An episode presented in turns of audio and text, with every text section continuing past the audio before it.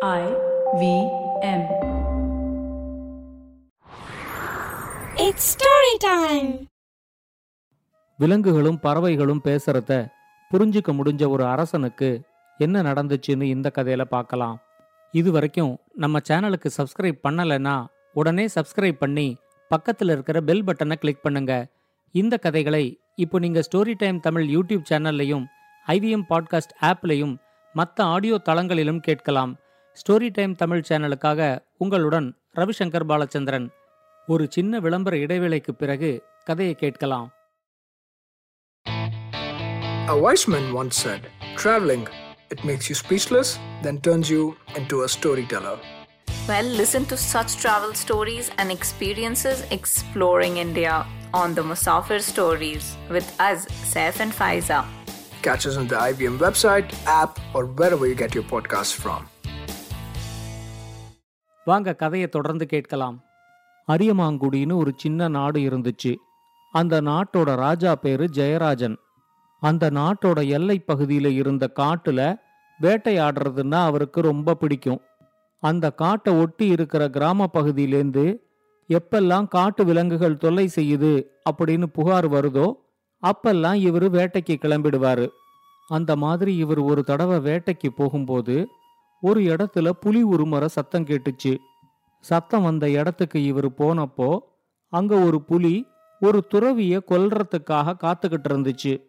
புலிகிட்டேந்து தப்பிக்கிறதுக்காக அந்த துறவி பக்கத்துல இருந்த ஒரு பப்பாளி மரத்து மேல ஏறி இருந்தாரு.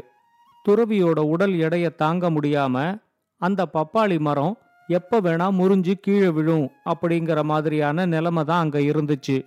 அந்த சமயத்துல திடீர்னு அங்க வந்த ராஜா ஜெயராஜனை பார்த்ததும் துறவிக்கு உயிர் வாழ முடியும் அப்படிங்கிற நம்பிக்கை வந்துச்சு. அவரு ராஜா கிட்ட என்னை இந்த புலிகிட்டேந்து காப்பாத்துங்க அப்படின்னு அலறினாரு. புலியும் ராஜா ஜெயராஜனை பார்த்த உடனே துறவிய விட்டுட்டு அவர் மேல பாஞ்சிச்சு. வில்லை எடுத்து அதுல அம்ப பூட்டி புலி மேல எய்யறதுக்கு கூட நேரம் இல்லாம ராஜா ஜெயராஜன் தன்னோட உடைவாளை உருவிக்கிட்டு கத்தியால புலியோட சண்டை போட ஆரம்பிச்சாரு. ஒவ்வொரு தடவை புலி பாயும் போதும் அதுகிட்டேந்து லாவகமா தப்பிச்சு கத்தியால புலியோட உடல்ல காயத்தை ஏற்படுத்தினாரு. ரெண்டு மூணு தடவை அவர் அப்படி பண்ணதும் புலியால அதுக்கு மேல அவரோட போராட முடியாம தப்பிச்சா போதும் அப்படின்னு அங்கேருந்து அது ஓடி போச்சு இனிமே ஆபத்து இல்லைங்கிறத புரிஞ்சுக்கிட்டு அந்த துறவியும் பப்பாளி மரத்திலேருந்து கீழே இறங்கினாரு. தன்னோட உயிரை காப்பாத்தின ராஜா ஜெயராஜனுக்கு அவரு நன்றிய சொல்லி அவனுக்கு ஒரு வரமும் கொடுத்தாரு. இன்னிலேந்து பறவைகள் விலங்குகள் இது எல்லாம் என்ன பேசினாலும் அதை உன்னால கேட்டு புரிஞ்சுக்க முடியும். ஆனா அதுங்களுக்கு உன்னால பதில் சொல்ல முடியாது. உனக்கு இக்கட்டான சூழ்நிலை வரும்போது பறவைகள் விலங்குகள் பேசுறத கேட்டு அதுக்கு தகுந்த மாதிரி நீ முடிவெடு.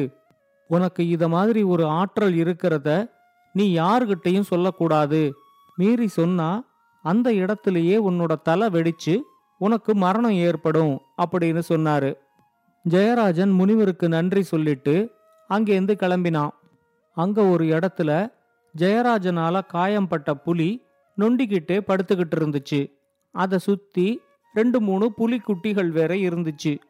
ஜெயராஜனை பார்த்ததும் அந்த புலி தன்னோட புலி குட்டிகள் கிட்ட இவன் தான் இன்னைக்கு நம்ம சாப்பாட்டுல மண் அள்ளி போட்டு என்னோட உடல்ல காயத்தையும் ஏற்படுத்தினான் அப்படின்னு சொல்லிச்சு. அந்த புலி குட்டிகள் எல்லாம் அழுதுகிட்டே ஜெயராஜனை திட்டிச்சு. அப்ப அந்த புலி சொல்லிச்சு ஒரு ராஜாவா அவனோட கடமையத்தான் அவன் செஞ்சான். அதுக்காக அவனை திட்டாதீங்க. நாம ஒருத்தரை திட்டுறதுக்கு முன்னாடி அவங்க பக்கத்து நியாயத்தையும் யோசிச்சு பார்க்கணும். இந்த சாப்பாடு இல்லைன்னா நமக்கு வேற சாப்பாடு கிடைக்கும். அவனால ஏற்பட்ட காயமும் ஆறிடும். ஆனா நாம அவனை திட்டி சொன்ன சொல் மாறவே மாறாது. இப்போதைக்கு நாம எல்லாரும் இங்கேருந்து போயிடலாம். என் பின்னாடியே வாங்க அப்படின்னு சொல்லிட்டு அது அங்கேருந்து எழுந்திருச்சு நொண்டி நொண்டி போச்சு. புலிக்குட்டிகளும் அது பின்னாடியே போயிடுச்சு. புலியும் புலிக்குட்டிகளும் பேசினதை கேட்டதுக்கு அப்புறம் அன்னைக்கு வேட்டையாடணுங்கிற எண்ணமே ராஜாவுக்கு போயிடுச்சு. ஒருத்தரை திட்டுறதுக்கு முன்னாடி அவங்க பக்க நியாயத்தையும் நாம யோசிச்சு பார்க்கணும் அப்படின்னு எவ்வளவு அழகா அந்த புலி தன்னோட குட்டிகளுக்கு சொல்லி கொடுத்துச்சு அப்படின்னு நினைச்சுக்கிட்டே ராஜா தன்னோட அரண்மனைக்கு வந்து சேர்ந்தான். வர்ற வழியில இருக்கிற பறவைகளும் மிருகங்களும் பேசிக்கிறத அவனால நல்லா புரிஞ்சுக்க முடிஞ்சிச்சு. தனக்கு இப்படி ஒரு ஆற்றல் தற்செயலா கிடைச்சதை நினைச்சு ராஜாவுக்கும் ரொம்ப சந்தோஷமா தான் இருந்துச்சு. அரண்மனைக்கு திரும்பி வந்த ஜெயராஜன் அன்னைக்கு முழுக்க நல்லா ஓய்வெடுத்தான். வேட்டையாடின களைப்புல தான் அவன் ஓய்வெடுத்துக்கிட்டு இருக்கான்னு எல்லாரும் நினைச்சாங்க. ஆனா அவன் சும்மா படுத்துக்கிட்டு பக்கத்துல இருக்கிற விலங்குகள் பறவைகள் எல்லாம் பேசிக்கிட்டு இருக்கிறத கேட்டுக்கிட்டு இருந்தான். அடுத்த நாள் காலையில ராஜாவும் ராணியும் சாப்பிட்டுக்கிட்டு இருந்தப்போ ஜெயராஜனோட கை தவறி ஒரு உருண்டை சோறும் கொஞ்சமா தேனும் தரையில விழுந்துருச்சு. ராஜா கீழே குனிஞ்சு தரைய பார்த்தப்போ அங்க இருந்த ஒரு எறும்பு பேசினது ராஜாவுக்கு கேட்டுச்சு. அது தன்னோட கூட்டத்துக்கிட்ட எல்லாரும் ஓடி வாங்க கூட்டமா ஓடி வாங்க. அரண்மனையில இருந்த தேன் குடம் உடஞ்சு இங்கெல்லாம் தேன் வெள்ளம் மாதிரி கொட்டி கிடக்கு. தேன் மட்டும் இல்லாம ஒரு பெரிய சோத்து மலையே நமக்காக கிடக்கு. யாராவது அதை சுத்தப்படுத்துறதுக்கு முன்னாடி நமக்கு தேவையான எல்லாத்தையும் நம்ம அள்ளிக்கிட்டு போவோம். இனிமே நமக்கு உணவு பஞ்சமே கிடையாது. சீக்கிரமா எல்லாரும் ஓடி வாங்க அப்படின்னு கத்திச்சு. அதை கேட்ட உடனே ஜெயராஜனால அவனோட சிரிப்பை அடக்கவே முடியல. தேன் கொஞ்சமா தான் கீழே சிந்திச்சு அது தேன் வெள்ளமா? அதோட இல்லாம ஒரு உருண்டை சோறு ஒரு பெரிய சோத்து மலையா?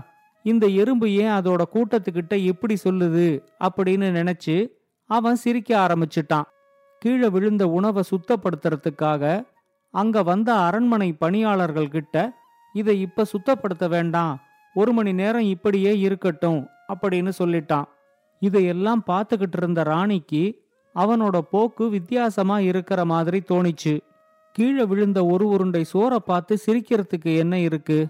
வேட்டைக்கு போயிட்டு திரும்ப வந்ததுலேருந்து இவர் இப்படி தனியா படுத்து அடிக்கடி சிரிச்சுக்கிட்டு இருக்காரே அப்படின்னு யோசிச்சு இப்ப எதுக்காக சிரிச்சீங்க? அப்படின்னு கேட்டாங்க. ஜெயராஜனால அவன் சிரிச்சதுக்கான காரணத்தை சொல்ல முடியாம எதையோ சொல்லி அப்போதைக்கு சமாளிச்சிட்டான். ஆனா அதுக்கப்புறம் ஜெயராஜனோட நடவடிக்கைகளை ராணி கூர்ந்து கவனிக்க ஆரம்பிச்சாங்க. அன்னிக்கு ராத்திரி வேலையெல்லாம் முடிச்சிட்டு ஓய்வெடுக்கிறதுக்காக ராஜா அவனோட அறைக்கு வந்தான். அவனோட அறையில அகில் புகை போட்டிருந்ததுனால அறை முழுக்க நறுமணத்தோட இருந்துச்சு. அரண்மனை இசைக்கலைஞர்கள் வேற அவனோட அறைக்கு பக்கத்துல உக்காந்துகிட்டு இனிமையான இசைய வீணையில வாசிச்சுக்கிட்டு இருந்தாங்க. அவன் தன்னோட மெத்தையில படுத்து ஓய்வெடுக்க ஆரம்பிச்சதும் அங்க இருந்த ரெண்டு ஈ பேசிக்கிட்டது அவனுக்கு கேட்டுச்சு. ஒரு ஈ இன்னொரு ஈ கிட்ட சொல்லிச்சு இங்க இருக்கிற சூழல் எவ்வளவு நல்லா இருக்கு பாரு. அகில் புகையோட நறுமணம் இன்னொரு பக்கம் நல்ல இசை.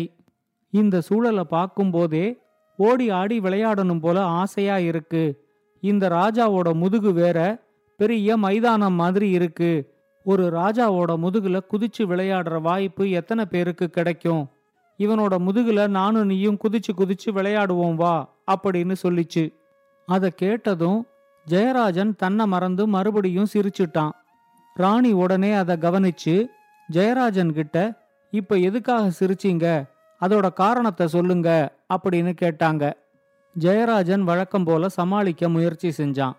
ஆனா இந்த தடவை ராணி அவனை விடவே இல்லை. நீங்க எங்கிட்டேந்து எதையோ மறைக்கிறதுக்கு முயற்சி செய்யறீங்க. நீங்க என் மேல உண்மையான அன்பு வச்சிருந்தா எங்கிட்டேந்து எதையுமே மறைக்க மாட்டீங்க. இப்ப நீங்க சிரிச்சதுக்கான காரணம் எனக்கு உடனே தெரியணும். அதை சொல்லுங்க அப்படின்னு வற்புறுத்தி கேட்டாங்க. ஜெயராஜன் அவங்க கிட்ட நான் உன் மேல உண்மையான அன்பு தான் வச்சிருக்கேன். நீ அதை சந்தேகப்படாத. ஆனா இப்ப நான் சிரிச்சதுக்கான காரணத்தை மட்டும் கேட்காத என்னால அதை சொல்ல முடியாது அப்படின்னு சொன்னான். ஆனா ராணி விடாம மறுபடியும் வற்புறுத்தினதும் அந்த ரகசியத்தை நான் உனக்கு சொன்னா என்னோட உயிரே போயிடும் அப்படின்னு ஜெயராஜன் சொன்னான்.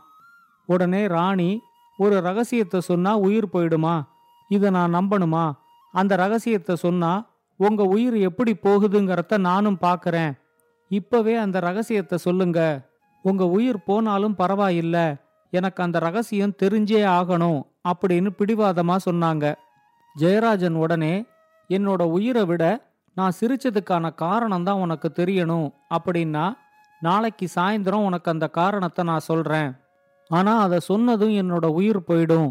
அதனால நாளைக்கு என்னோட இறுதி ஊர்வலத்துக்கும் நானே ஏற்பாடு செஞ்சிடுறேன் அப்படின்னு ரொம்ப வருத்தத்தோட சொன்னான். அடுத்த நாள் காலையில பொழுது விடிஞ்சிச்சு. வழக்கம் போல ஜெயராஜன் அரண்மனை தோட்டத்துல தன்னோட நடைப்பயிற்சிக்காக வந்தான். இன்னைக்கு சாயங்காலம் சாக போறோம் அப்படிங்கிற எண்ணத்துல அவன் ரொம்ப சோகமா இருந்தான். அதுக்குள்ள ஜெயராஜன் சாக போறாங்கிற விஷயம் தெரிஞ்சு அரண்மனையே ரொம்ப பரபரப்பா இருந்துச்சு. ஜெயராஜனோட இறப்பு செய்தி தெரிஞ்சு அவன் பின்னாடியே அவன் வளர்த்துக்கிட்டு இருந்த நாயும் ரொம்ப சோகமா நடந்துகிட்டு இருந்துச்சு. ஆனா இத பத்தியெல்லாம் கொஞ்சம் கூட கவலைப்படாம அரண்மனை சேவல் தன்னோட பெட்டை கோழிகளோட சந்தோஷமா கூவிக்கிட்டு அங்க இருக்கிற குப்பைகளை மேய்ஞ்சுகிட்டு இருந்துச்சு. அத பார்த்த உடனே ஜெயராஜனோட வளர்ப்பு நாய் அந்த சேவல் கிட்ட உனக்கு கொஞ்சம் கூட நன்றியே கிடையாதா? இவ்வளவு வருஷம் நமக்கெல்லாம் உணவளிச்சு காப்பாத்தின ராஜா இன்னைக்கு சாயங்காலம் சாக போறாரு. அது தெரிஞ்சும் உன்னால எப்படி இவ்வளவு சந்தோஷமா இருக்க முடியுது? இது கொஞ்சம் கூட நியாயமே இல்ல அப்படின்னு சொல்லிச்சு. நாய் பேசினது ஜெயராஜனால புரிஞ்சுக்க முடிஞ்சிச்சு. சேவல் அதுக்கு என்ன பதில் சொல்லுதுன்னு பாப்போம் அப்படின்னு ஜெயராஜன் கூர்ந்து கவனிச்சுக்கிட்டு இருந்தாரு. இப்ப சேவல் சொல்லிச்சு நம்ம ராஜா ஒரு பெரிய முட்டாள் அவருக்கு இருக்கிறது ஒரே மனைவி அவங்களுக்காக உயிரை விடுறதுக்கு கூட அவரு துணிஞ்சிட்டாரு. என்ன சுத்தி எனக்கு எவ்வளவு மனைவிகள் இருக்காங்கன்னு நீயே பாரு ஆனா இவங்களுக்காக நான் என்னோட உயிரை கொடுக்க மாட்டேன் நம்ம ராணி மாதிரி சில பேரால மத்தவங்களுக்கு எவ்வளவு பெரிய துன்பம் வந்தாலும் அதை புரிஞ்சுக்கவே முடியாது. ஆனா தனக்கு ஒரு சின்ன துன்பம் வந்தா அதை அவங்களால தாங்கவும் முடியாது. ராஜா உயிரை விட்டாலும் பரவாயில்ல. தனக்கு அந்த ரகசியம் தெரிஞ்சே ஆகணும் அப்படின்னு ராணி ரொம்ப பிடிவாதம் பிடிக்கிறாங்க. இந்த ராஜா அவங்க கிட்ட நீ நூறு சவுக்கடி வாங்கிக்கிட்டா உனக்கு அந்த ரகசியத்தை நானே சொல்லிடுறேன் அப்படின்னு சொன்னா அவங்களால பத்து சவுக்கடி கூட வாங்க முடியாது. அவங்களே எனக்கு அந்த ரகசியமே வேண்டாம் அப்படின்னு சொல்லிடுவாங்க. ராஜாவும் உயிர் பிழைக்கிறதுக்கு ஒரு வாய்ப்பு கிடைக்கும் அப்படின்னு சொல்லிச்சு. சேவல் சொன்னதை கேட்டதும் ஜெயராஜனுக்கு அந்த துறவி சொன்னது ஞாபகம் வந்துச்சு. உனக்கு ஒரு இக்கட்டான சூழ்நிலை வரும்போது பறவைகள் விலங்குகள் சொல்றத கேட்டு அதுக்கு தகுந்த மாதிரி முடிவெடு அப்படின்னு அந்த துறவி சொன்னதுதான் ஜெயராஜனுக்கு ஞாபகம் வந்துச்சு.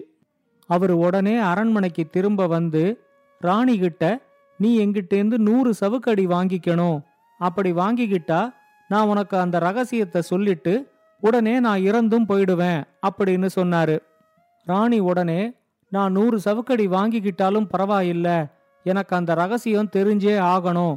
இப்பவே என்னை சவுக்கால அடிச்சிட்டு அந்த ரகசியத்தை எனக்கு சொல்லுங்க அப்படின்னு கேட்டாங்க. அவங்கள தன்னோட அறைக்கு கூட்டிக்கிட்டு போய் ஒரு சவுக்கால ஜெயராஜன் அடிக்க ஆரம்பிச்சான். சேவல் சொன்ன மாதிரியே அவங்களால பத்து சவுக்கடிய கூட தாங்க முடியல. சவுக்கால அடிக்கிறத நிறுத்துங்க. அது எவ்வளவு பெரிய ரகசியமா இருந்தாலும் அது எனக்கு தெரிய வேண்டாம் அப்படின்னு அலற ஆரம்பிச்சாங்க. அதுக்கப்புறம் ஒவ்வொரு தடவை ஜெயராஜன் தனியா சிரிக்கும் போதும் ராணி அதை கவனிச்சா கூட கண்டுக்காம விட்டுடுவாங்க. ஜெயராஜனும் கடைசி வரைக்கும் அந்த ரகசியத்தை யாருகிட்டையும் சொல்லல. இந்த கதையை பத்தின உங்களோட கருத்துக்களை ஸ்டோரி டைம் தமிழ் யூடியூப் சேனல்லையும் பாட்காஸ்ட்லையும் பின்னூட்டத்தில் கமெண்ட்ஸாக பதிவு பண்ணுங்க. இது மாதிரி பல பாட்காஸ்டுகளை கேட்க ஐவிஎம் பாட்காஸ்ட் டாட் காம் இணையதளத்துக்கு வாங்க. இல்லை ஐவிஎம் பாட்காஸ்ட் ஆப்பை டவுன்லோட் பண்ணுங்க.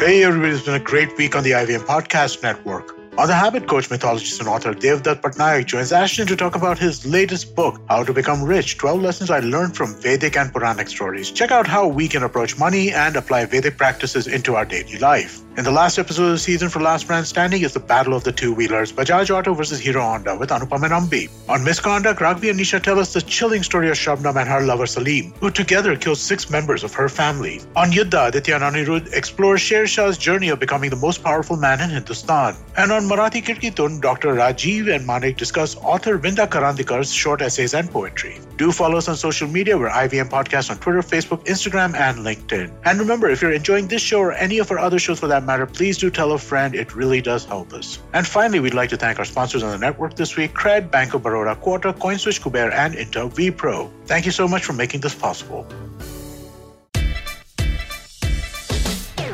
From uncensored and unfiltered chats with the who's who of the entertainment industry, I, Siddharth Kanan, bring your very hardcore chat show called Candid Kanan. Tune in every Friday on the IVM Podcast app or wherever you get your podcasts.